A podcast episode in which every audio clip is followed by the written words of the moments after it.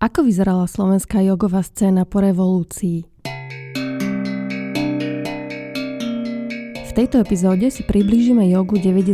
rokov, ako bola vnímaná, ako sa šírili jej zdroje a ako prebiehali hodiny. Prvé hodiny jogy boli u, u všetkých učiteľov, že cvičíme so zatvorenými očami a sledujeme pocity a chceme pochopiť, ako pracuje telo. Porozprávame sa nielen o rozdieloch vo vývoji na Slovensku a v Čechách, ale porovnáme aj jogu spred 30 rokov s jogou dnes. Ja uznávam tých e, učiteľov, čo vedia tých ľudí ponoriť do seba. Juraj Gajdoš je jedným z pionierov jogy na Slovensku, ktorí patrili do jogovej scény 90. rokov a ostali na nej aktívne dodnes. Opíše, ako dynamický športovec a učiteľ telocviku naučený podávať výkony tak som si povedal, Ježiši Kriste, no veď každý máme niečo. Ja asi nemám toľko času, aby som hodinu dvíhal ruku a nohu. Ja by som stokrát dvihol tú ruku. Prešiel na cestu jemnej a terapeutickej jogy. Pustil sa do teoretického výskumu účinkov jogy na zdravie, ktorý završil doktorátom. Podelí sa aj o skúsenosti z Indie, kde zažil aplikáciu jogovej terapie v praxi. Ako hovorí, aj vďaka svojim zraneniam sa naučil, čo všetko prispieva k zdraviu a k liečeniu jogou. A ja si myslím, že práve tá krása a komplexnosť jogy je v tom, že zahrňa aj to fyzické, aj psychické, aj spirituálne. Moje meno je Radka a v tomto podcaste vám chcem ukázať, že yoga je jedna, ale má tisíc ciest. Počúvajte prosím s chladnou hlavou. Ahoj Juraj. Ahoj Radka. E, ja som si čítala o tebe, že ty si začal s jogou v roku 1989. To už je vyše 30 rokov. A úplne ako prvé by ma zaujímalo, ako ťa to vôbec napadlo, že niečo také ako yoga existuje? Kde bol, kde bol ten prvý podnet? Hm, to je dlhý príbeh, no ale pokúsim sa skrátiť. V tom 89. som vlastne bol telocvikár na základnej škole, kde som sa venoval okrem bežnej tej telesnej výchove aj príprave tých, čo reprezentujú školu v rôznych športoch a aby sme dosiahli nejaké dobré výsledky. Takže s tými som trénoval po obede a vlastne vo vedľajšej telocvični v Malej bol jeden krúžok jogy No a tých som ja stále vyrušoval. Takže tým, že sme, dajme tomu, trénovali basket, tak sme mali, každý mal basketbalovú roptu, takže 15-roční puberťáci tam trieskali každý s vlastnou loptou. No a niekoľkokrát ma prosila kolegyňa, aby sme vlastne, či nemôžeme byť tichšie. A ja, že vieš, lebo tu s tými loptami sa nedá byť, že tichšie, keď má každý driblovať. No ale príď sa zacvi- si zacvičiť a potom vlastne, aby si pochopil, že prečo ťa o to žiadam. Tak som si pomyslel, že dobre, niekedy prídem. A keď už sa ma to spýtala neviem koľkýkrát, tak už som si povedal, že tak už by som mal. Tak najskôr z náraďovne, spoza takého sitkovaného e, pletiva som sa pozeral, že o čo to tam ide. A keď som videl, že asi neviem koľko dvíhajú ruku, nohu a tak ďalej, cvičili tak veľmi relaxačne, tak som si povedal, Ježiši Kriste, no veď každý máme niečo. No a nešiel som teda, tak som jej vysvetlil svoje stanovisko, že prepad, že ja asi nemám toľko času, aby som hodinu dvíhal ruku a nohu. Ja viem, že každý máme niečo iné, takže ja by som stokrát dvihol tú ruku, takže nenevaj sa, no ja asi neprídem. Ale príď, lebo to keď až vyskúšaš, tak pochopíš. To ma trochu vtedy nasredilo. Bolo to vtedy, keď som vlastne predtým hral s chalanmi, čo mali reprezentovať vo futbale školu. Takže celý spotený som skôr ukončil. A úvodná šávasana ma dala do polohy, že ma seklo v krížoch. Na začiatku hodiny. Na začiatku hodiny. Ešte v rámci prvých desiatich minút. Ani v si rámci... sa nepohol. Tak, Neskôr som to samozrejme pochopil, ale tak už neskoro, že som bol rozhorúčený a dal darmo, že som sa obliekol teplo po sprche a tak. Ale vlastne v telocvični, kde je prievan, vlastne veľká plocha, možno to bolo nevyhnutné, aby ma seklo, že pán Božko mi to umožnil, aby som sa dostal iným smerom kde si. A bolo to aj na príčine, si myslím, že aj z iného hľadiska, že som bol vlastne nervózny, že tu mám ležať a že by som urobil niečo užitočnejšie pre seba. No a myslím si, že to spojenie, že rozhorúčený prievan, trochu nervózny a tak ďalej, tak prispeli k tomu, že ma seklo v krížoch. No ale ja som to bral s úsmevom. No a cvičili sme v stoji, jednoduché cvičenia. A keď sme skončili tú hodinu jogy, čo bolo celkom zaujímavé cvičenie pre mňa, tak vlastne už som bol seknutý do viac ako 10 stupňového uhla do strany. Ja totiž mám, neviem či vrodenú alebo futbalom, ťažkým zaťažením, bez strečovania, krivú chrbticu v rôznych smeroch. Mhm, skoliózu. Aj skoliózu, aj hyperlordózu, driekovo, krížovú, takže povedal by som, že to bolo dobre, že ma seklo, aby som vedel, čo ďalej. Koľko si mal vtedy rokov? Môžeš iba zhruba? Vtedy som mal 30 rovných. 30. Keď som išiel pešo domov, tak na Tehelnej dodnes stojí tá poliklinika. Takže som išiel k doktorovi, tak som vošiel, dobrý deň pán doktor. A on mal vtedy takých 60 určite. A za do okolností bol vlastne aj športový lekár s futbalistov Slovana Bratislava. No a som povedal, pán doktor, že seklo ma v krížoch. A že čo si robil? No bol som na joge. Taký rehot som dovtedy ešte nepočul. No poď sem. A zobral ten mezokain a mi to tak opichal chrbticu pekne, čo bol prvá pomoc pre športovcov bežne. A ten mezokain nejak dlho neúčinkoval vtedy, alebo ja neviem. A týždeň som zostal doma v posteli. A keď som zatelefonoval kolegyni do školy, hneď sa mi začala ospravedlňať. E, ja som jej povedal, nech na to kašle, že to bola moja chyba ale že chcem zobrať jogu vážne. No a ona ma poslala za svojou učiteľkou, skúsenejšou, z tej staršej generácie. A, a tým bol, pádom... A to, bol a to bola pani Indra Vaňková. A tam som bol 30-ročný telocvikár, bývalý futbalista, medzi 60 a staršími ľuďmi najhorší. Čo sa týka flexibility a nejakej harmónie tela vlastne. Takže takto som začínal.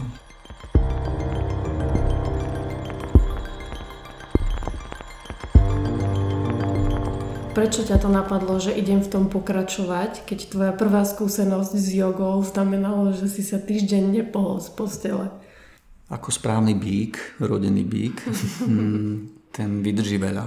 A ako športovec, ktorý zažíval rôzne útrapy, či tréningové, či zranenia a podobne, tak e, si myslím, že športovci majú posunutý prach bolestivosti a tak ďalej a tak ďalej. Takže som si povedal, že to skúsim a okrem toho boli tam aj príjemné pocity a bol to samozrejme úplne odlišný princíp, ako som bol zvyknutý cvičiť. Takže nebol tam ten športový pohľad, kde je cieľom nejaké víťazstvo, ale presne opak, nejaká introspekcia, kde máme sledovať, ako sme na tom telesne, mentálne a máme možnosť to zmeniť. A aké to boli hodiny? Um, ako, ako sa cvičilo?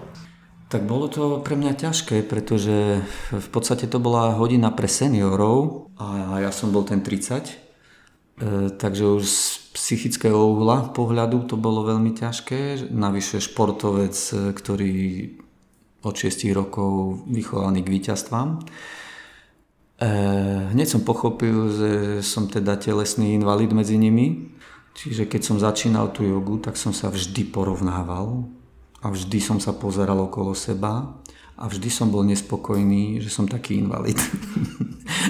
bolo to niečo iné z hľadiska tých psychických účinkov a to bolo pre mňa to najpodstatnejšie. Ale ten zlý spôsob cvičenia porovnávaním vlastne ma doviedol k ďalším problémom. A práve preto sa snažím robiť jogu úplne inak. Čiže každé moje slovo a tí, čo u mňa cvičili, vedia, že keď som ako papagaj, tak vlastne každé moje slovo je vlastne môj život s jogou. A to, čo som ja zažil vlastne v negatívnom smere, tak sa snažím tých ľudí upozorniť na to, že aký je ten správnejší smer a vhodnejšie vykonávanie toho cvičenia, aby nemali tie problémy zdravotné. Čiže boli to také hodiny, že pol hodina sa dvíhala jedna ruka, pol hodina sa dvíhala jedna, jedna noha. Boli to také zo začiatku hodiny? Alebo boli aj dynamickejšie, alebo také, kde by sa ľudia zapotili? Ja som asi, teraz už nepamätám, či po roku alebo po dvoch ma už posielali tí... Naraz som potom chodil k trom cvičiť, učiteľom jogy, čiže trikrát za týždeň som mal vlastne troch rôznych učiteľov.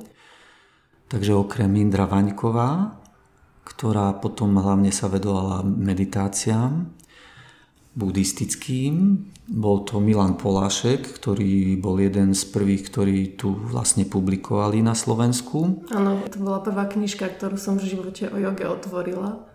E, záleží ktorá, lebo jedna je veľmi vhodná, by som povedal, pre všetkých, ktorú by som ja zaradil medzi najlepšie knihy, aké som kedy v ruke držal a možno najlepšia. No volala sa Yoga, uh-huh. taká žltá, žltý oval mala. Viem. A rok vydania je nejak 1985 5, alebo áno, 88. Hej, hej, mám... To je ona? to nie je ona. To nie je ona, dobre. E, je to iná, a tam je totiž veľa prípravných cvičení a v podstate popísané polohy, popísaný spôsob cvičenia, popísané indikácie a kontraindikácie. Je to aj nafotené pekne, sú tam aj práve tie filozofické myšlienky nielen z jogy, ale aj všeobecné. Čiže je to nabitá kniha telesných, ako fyzických, ale aj mentálnych a psychosociálnych záležitostí. A ako sa volá táto knižka? Je to yoga 8 stupňov výcviku. Uh-huh. Takže priamo s ním si sa učil, alebo na jeho hodiny si chodil? Na jeho hodiny som chodil, áno. A potom ďalším učiteľom bol Dodo Blesák, ktorý vlastne tiež z toho svojho uhla pohľadu a ten navyše aj športoval predtým, čiže to bol pre mňa zase iný motivačný prvok, a samozrejme každý učiteľ je iný, takže podľa tých svojich vedomostí a skúseností zasvieti tú sviečku svoju na nejakom jogovom živote. A osvetli tým ľuďom okolo iným spôsobom tú jogu. A vtedy sa cvičila, aby som sa vrátil k tomu, iba takáto joga, pomalá, že vyslovene zameraná na pocity, lebo ja si myslím, že v rámci vtedy musím hovoriť o Československu, a som rád, že musím hovoriť o Československu, pretože v tých Čechách boli aj v tom na trochu inej úrovni. Tí známejší starší učiteľia boli v podstate skoro všetci inžinieri. A v Čechách sa tým zaoberali filozofi, psychológovia a lekári. A to bol ten podstatný rozdiel, že ako sa začala aj príjmať tá yoga na Slovensku a v Čechách a ako sa to otvorilo aj svetu medzi našimi národmi je tiež určitý rozdiel z hľadiska toho vývoja a histórie národa. Takže vlastne to si myslím, že aj poznamenalo, že kde tá yoga smerovala aj neskôr. A v Prahe vznikol aj ústav fyziologických regulácií, kde na báze Československej akadémie vied bola yoga jedným z tých prvkov, na ktorých skúmali účinky jogy. Čiže to bolo, to bolo niečo obrovské, čo sa týkalo Československa, alebo by som povedal aj Európy.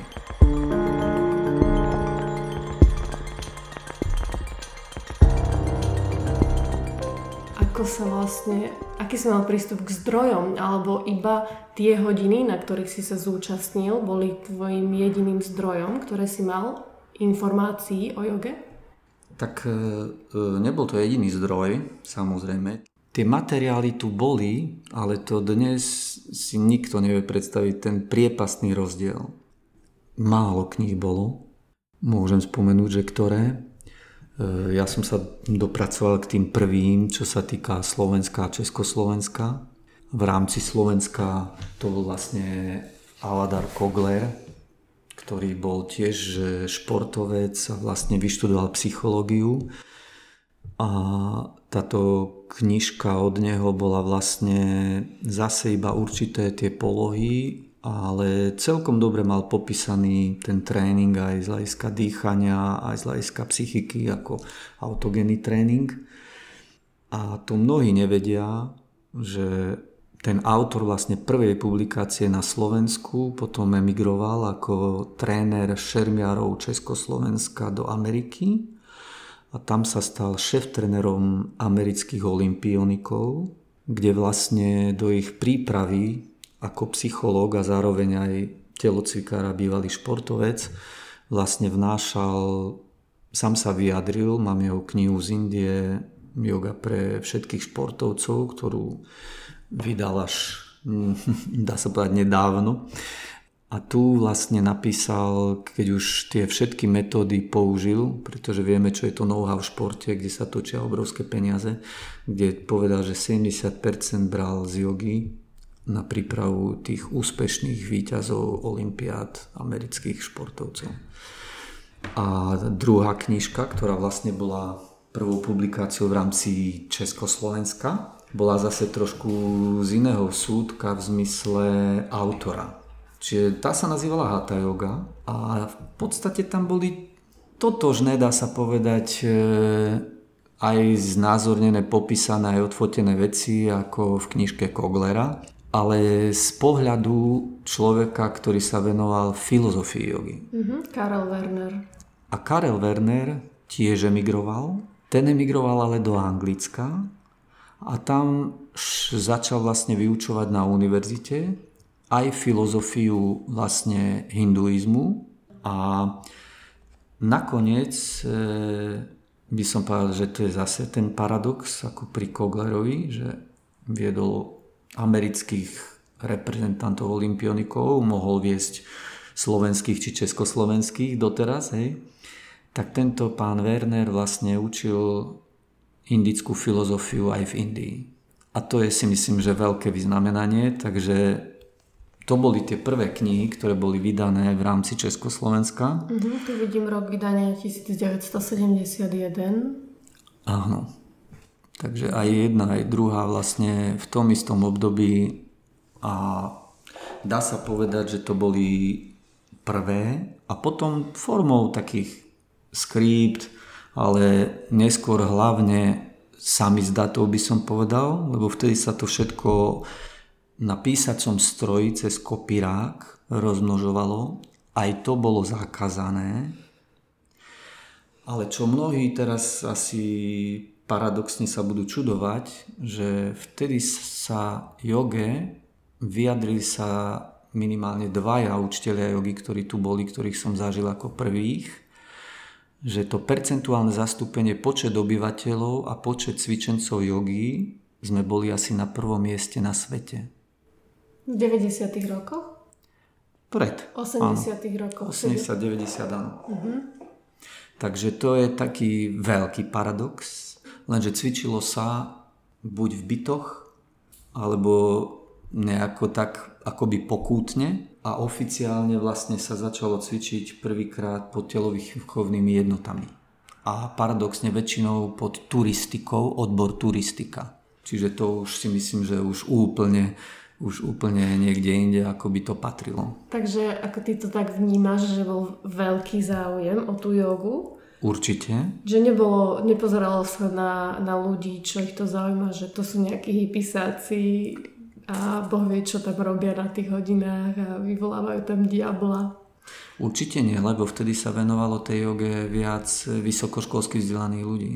Čiže v podstate, aby som to zhrnul asi tak, že boli to väčšinou inteligentní ľudia a väčšinou ľudia, ktorí asi až tak neinklinovali k športu, okrem tých, čo sa venovali, dajme tomu, gymnastike, atletike, kde stretchingové cvičenia sa museli robiť. Mm-hmm. Ale ja som futbalista a my sme stretching nepoznali. Vtedy dokonca ešte nebol patentovaný, ak to tak mám nazvať. A vlastne my sme robili určité švihové cvičenia, ktoré nikto nerad robil, ani naši tréneri. Ale samozrejme nebola tam tá pozornosť. Čiže robíme s telom, ale mysel je inde. A to bol ten podstatný rozdiel. Moje Prvé hodiny jogy boli u, u všetkých učiteľov že cvičíme so zatvorenými očami a sledujeme pocity a chceme pochopiť, ako pracuje telo. A vlastne oni samozrejme boli zamerané na telo, hlavne, a hlavne ten úvod, pokiaľ nešlo sa aj k tým koncentračným a technikám alebo ťažším dýchovým technikám ako k pranajame a pratiáre.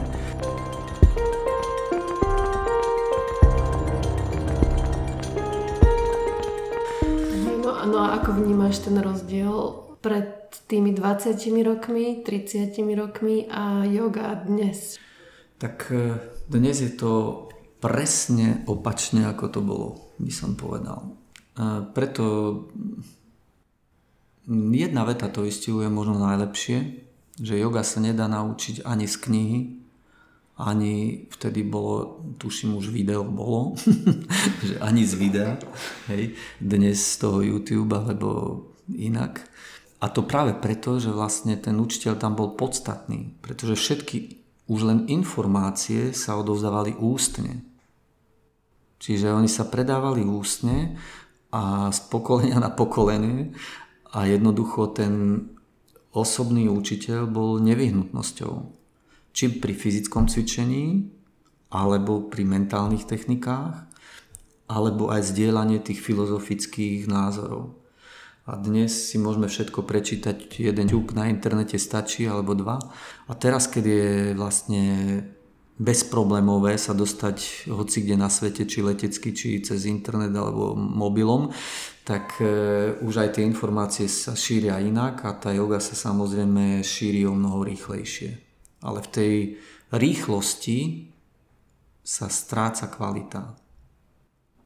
Tak ako aj v kvantite, sa stráca kvalita a treba to vyhrabať, tak vlastne aj pri tej rýchlosti. Čiže ak má niekto rýchle cvičenia, tak samozrejme sú potrebné pre niečo a užitočné, ale tam nemôže ísť do tej introspekcie, lebo to jednoducho nestíha. Hej. A vlastne keď sa človek chce dostať do podstaty, mal by ísť do tej introspekcie. Každý ten učiteľ má svoju prioritu aj pri tom vedení hodiny. Ale zase, veď e, to je vec toho, že my sme nejako vedení a títo učitelia majú nejaký spôsob cvičenia, ktorý sa tu zaužíval. Sú rôzne typy jogy, e, rôzne vykonávanie. Máme byť vzorom v tom, čo vieme urobiť, ale nemáme exibovať, aby sa druhí na nás pozerali a nebodaj chcieť od nich, aby to všetci urobili ja uznávam tých e, učiteľov, čo vedia tých ľudí ponoriť do seba, aspoň na tom konci, že formou dýchacích cvičení a pránajami a do tej pratyahary a meditácie. Vtedy sme tak boli vedení, dá sa povedať, akoby všetci do toho seba vnímania. Citlivú, jemnú jogu, vnímanie pocitov, pochopenie práce tela. No ale tým, že sme všetci iní a tým, že niekto robil gymnastiku a sa tam našiel v tom fyzickom nejakom prejave a tak ďalej, tak e, akceptujem a jednoducho, či by som neakceptoval, akceptoval, aj tak to tu bude. Takže asi tak.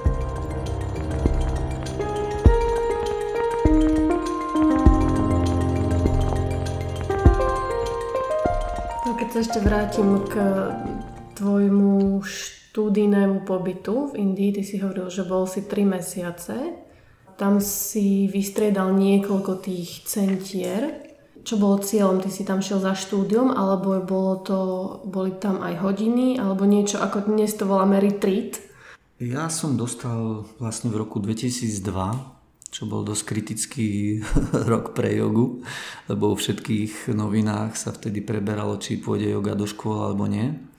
A ja som vlastne išiel na Grand rektora univerzity, čiže za vlastne štátne peniaze som išiel na trojmesačný pobyt do Indie, aby som si zozbieral materiál na tú dizertačnú prácu. Čiže ja som si vybral najskôr jogový inštitút, kde sa venovali vedecko, vedeckým výskumom, ale išiel som aj do druhého v Bombeji, a ja som chodil na jogové terapie, ktoré tam mali pre pacientov. Čiže tam som sa išiel priučiť, že ako sa vlastne pristupuje k takej jogovej terapii. V Bombay bol učiteľ jogy, kde prišli ľudia s knížočkou, v ktorej mali napísané vlastne, ktoré asany by mali robiť. A vlastne sám si ten človek vlastne začal cvičiť ten svoj program. A keď tam bolo, dajme tomu, 10 ľudí a tak ďalej, každý mal svoj program a ten inštruktor, respektíve učiteľ prišiel ho opravil v niečom alebo mu povedal niečo, ale tam nebola, že vedená hodina ako v skupine individuálne. Mm-hmm. Hej? Pre mňa to bolo dosť také neobvyklé.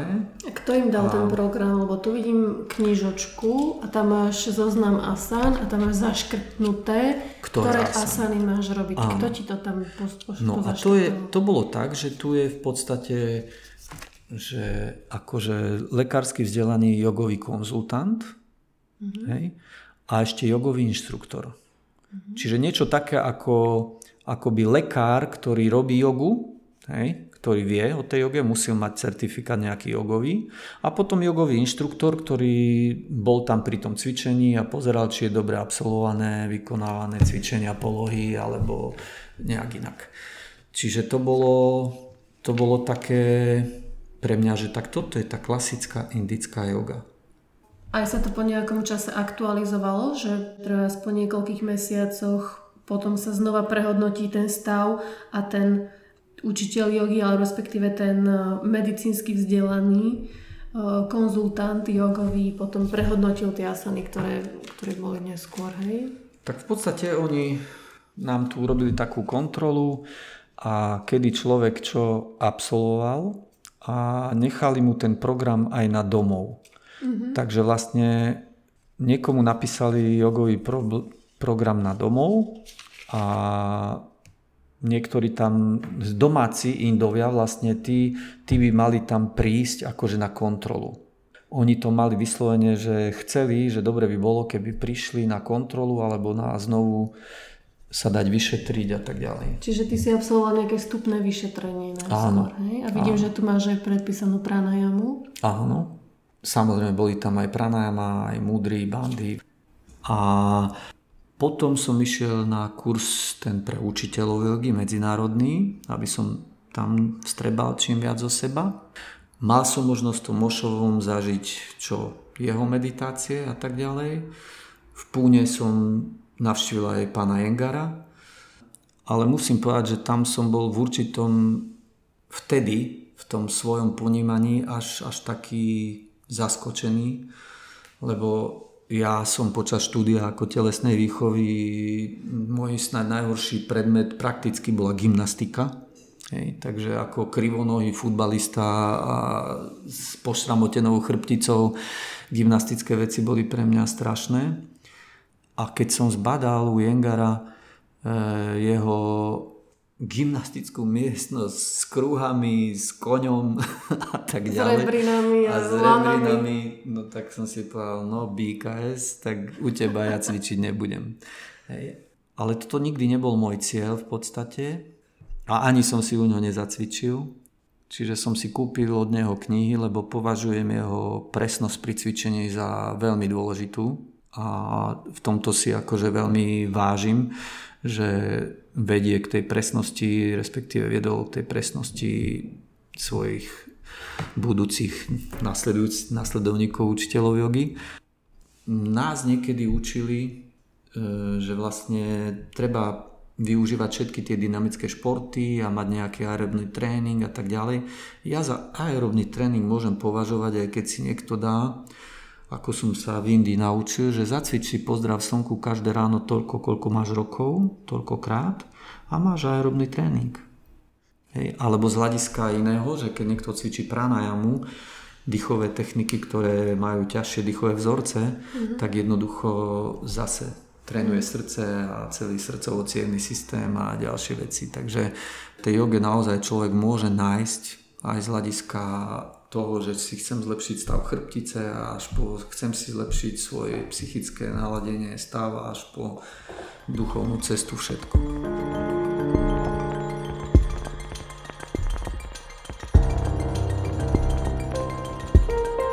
No a ešte sme sa Ja som sa chcela ešte opýtať, že ty si aj vlastne sám sebe pomohol z fyzického hľadiska, lebo to nadvezovalo na to seknutie, že ti zistili, že platničky boli vyhreznuté, teda že si mal herný platničiek troch, to bolo vtedy, keď ťa seklo, alebo to prišlo neskôr? V podstate to prišlo neskôr. Prišlo to už v čase, že už som bol dokonca učiteľ jogy, ale stále s tým pozeraním doprava doľava a vlastne s tým športovým by som povedal prístupom. A keď ma teda riadne seklo už, že ozaj pre mňa prišla už sanitka domov a to v podstate bolo nezavinené nejakým priamým cvičením alebo niečím, ale chodil som na bicykli celý rok, takže moja chrbtica, ktorej celkový stav som až tak nevedel, aký je, a keď som videl, vtedy CT nebolo, magnetická rezonancia nebola. Takže keď som videl svoj rengen a mal som v pravom uhle driekovú s krížovou časťou chrbtice, v pravom uhle, tak ja som zaplakal hneď nad tým snímkom. A keď mi povedal pán profesor Traubner, že operácia je nevyhnutná, tak vlastne ja som vedel, že no tak môže skončiť dobre a aj zle. po týždni infúziách som vlastne už, už pod infúziami som cvičil nádych, výdych, rozťahovanie prstov, palcov na rukách, na nohách, dolný typ dýchania, bránicový, brušný, abdominálny, e, cvičil som vťahovanie pánového dna, mula banda a tak ďalej Čiže robil som si svoje jogové veci, mentálne som si pracoval na sebe a tak ďalej, svoju sankalpu som si dával a podobne. Čiže ja som na sebe pracoval už pod tými infúziami. Medzi tým som stihol si čítať od indických lekárov program na takýto stav chrbtice. Nikto z doktorov samozrejme to nechcel so mnou predebatovať, čo sa nečudujeme, kto by s pacientom išiel debatovať nejaký jogový program. No a po týždni vlastne už som cvičil si na zemi svoje zostavičky nejaké. Takže môj príbeh s chrbticou je tak, že tri platničky boli vyliaté, ochrnutá jedna dolná končatina, neschopný pohybu a po týždni v podstate som mohol cvičiť a to, že nechcem sa operovať, som vedel od začiatku. A takže ja som si hneď začal sám cvičiť tých pekných pár hodín. Musím povedať, že pretože som stále bol ten športovec, e, ktorý dokonca keď začal cvičiť jogu, prvýkrát som sám cvičil, to musím povedať, e, až keď som sa zapísal na kurz pre učiteľov. Že dovtedy som nebol schopný sám cvičiť. A vtedy som si povedal, veď ty, ty ideš na kurz pre učiteľov, veď ty musíš sám cvičiť. Takže ja keď som začal cvičiť, som musel mať zapnutú televíziu, aby som mal spoločnosť. Mm. Že som nemohol byť sám so sebou. To, e, to je úplný rozdiel, ktorý som dôsledne pochopil, až keď som učil na FTVŠ, ten rozdiel medzi individuálnym športom a kolektívnym športom. Že ako futbalista som predsa šaškoval kvôli svojim spoluhráčom, divákom a tak ďalej, hej, ale ten individuálny šport, on sa musí koncentrovať sám na svoj výkon, takže aj tu by si mali učiteľia jogy vlastne uvedomiť, že ten každý človek sme iný, samozrejme, ale že čo všetko možno od malička ten človek, ktorý robil a že ako je determinované jeho správanie, a akým uhlom pohľadu on môže vidieť tú jogu a čo môže precítiť a čo nemôže. Že naozaj je to pre niekoho veľmi dlhá cesta, nakoniec však aj pre mňa bola, že predsa len kým som ja sám začal cvičiť so sebou bez nejakého televízora alebo nejakých týchto vecí a kým som prišiel od toho pozerania sa Ježiš Mária, zase som najhorší, po znútornenie sa, ako mi ten klop teraz pracuje a vytočil som dlaň nahor a dlaň dole a ktorý sval sa mi kde zapojil. Čiže je to úplne o inom. Takže asi aj preto sa ja venujem tejto joge a tej hlbokej introspekcii a pochopeniu naozaj každého pohybu a nech ten človek sám vie, čo potom doma by mal cvičiť.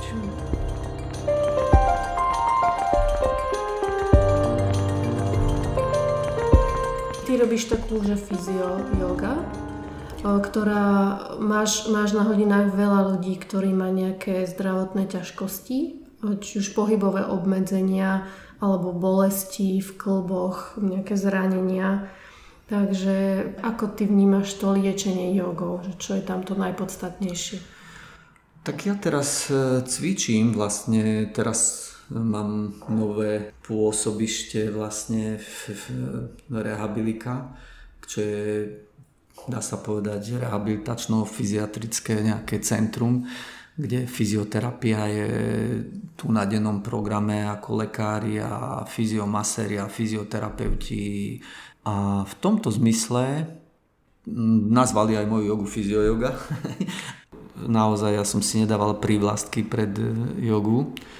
Ja som roky rokúce mal pomenované yoga. My, čo trochu dlhšie robíme tú jogu alebo sme išli viac do hĺbky, tak e, sme presvedčení o tom, že na jemnejších úrovniach sa začínajú kaziť niektoré veci alebo ich máme vyrovnávať, tak potom sa postupne prejavujú na hrubších úrovniach. A e, hovoríme v podstate o nejakých piatich telách, piatich košách v joge. Takže to je taká otázka, že ako ten človek vníma jogu a čo v nej chce nájsť a vlastne na čo má schopnosť, aby to našiel. Mm.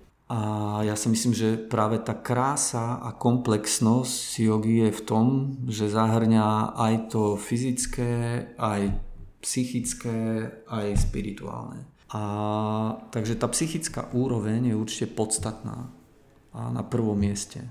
A aj človek, ktorý nechce vnímať alebo sa zaoberať tou spirituálnou stránkou jogy, tak vlastne mal by minimálne pochopiť a akceptovať tú psychickú stránku.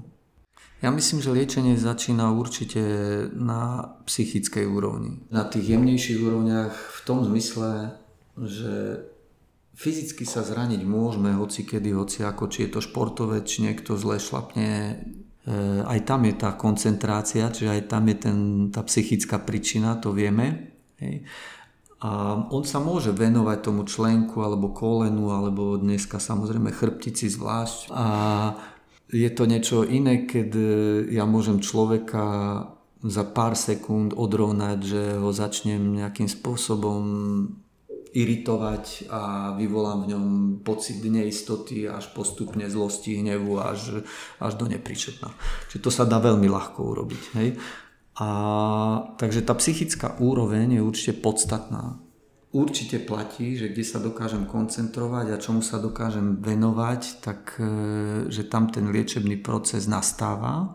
Môj by som povedal najlepší učiteľ jogy, je to pán doktor Pole, ktorý bol vlastne celý život, dá sa povedať, odkedy bol lekár, bol vlastne riaditeľom vedeckej časti inštitútu v tej Lonavle a celý život sa venoval vedecko-výskumnej práci. Mm-hmm. V Indii. Áno, mm-hmm. v joge. A potom chodil učiť po celom svete aj japonských lekárov a kade, tade, všade.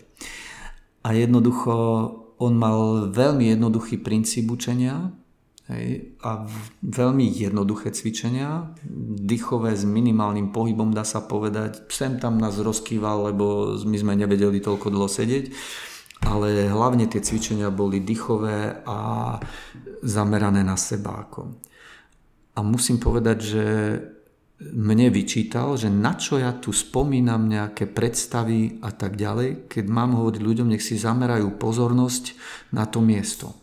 Ja si myslím, že všetci môžeme mať nejaké tie nerovnováhy, či z hľadiska telesného, psychického, všetci môžeme mať nejaké problémy, či doma, či v práci a tak ďalej. A tá yoga má naozaj návody na komplet harmonizovanie naozaj aj tela, aj ducha. Takže každý si môže nájsť svojho učiteľa, ktorý mu vyhovuje. Ja sám zo svojich kurzov som posielal ľudí, chodte si skúsiť aj k iným, nájdete si toho, čo vám najviac vyhovuje. Takže ja som rád, že robím, čo robím. Myslím si, že pán Božko mi prichystal túto cestu, takže jednoducho akceptujem tie veci, aj tie chyby, čo som narobil, aj to všetko, čo som akou cestou prešiel. Takže iba ďakujem.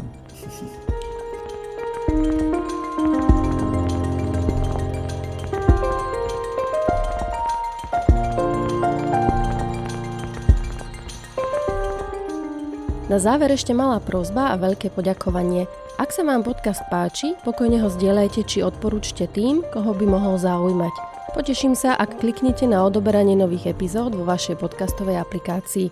Nápady na novú tému či hostia mi môžete poslať cez môj Instagram na rdk počiarkovník yoga. Ďakujem za počúvanie.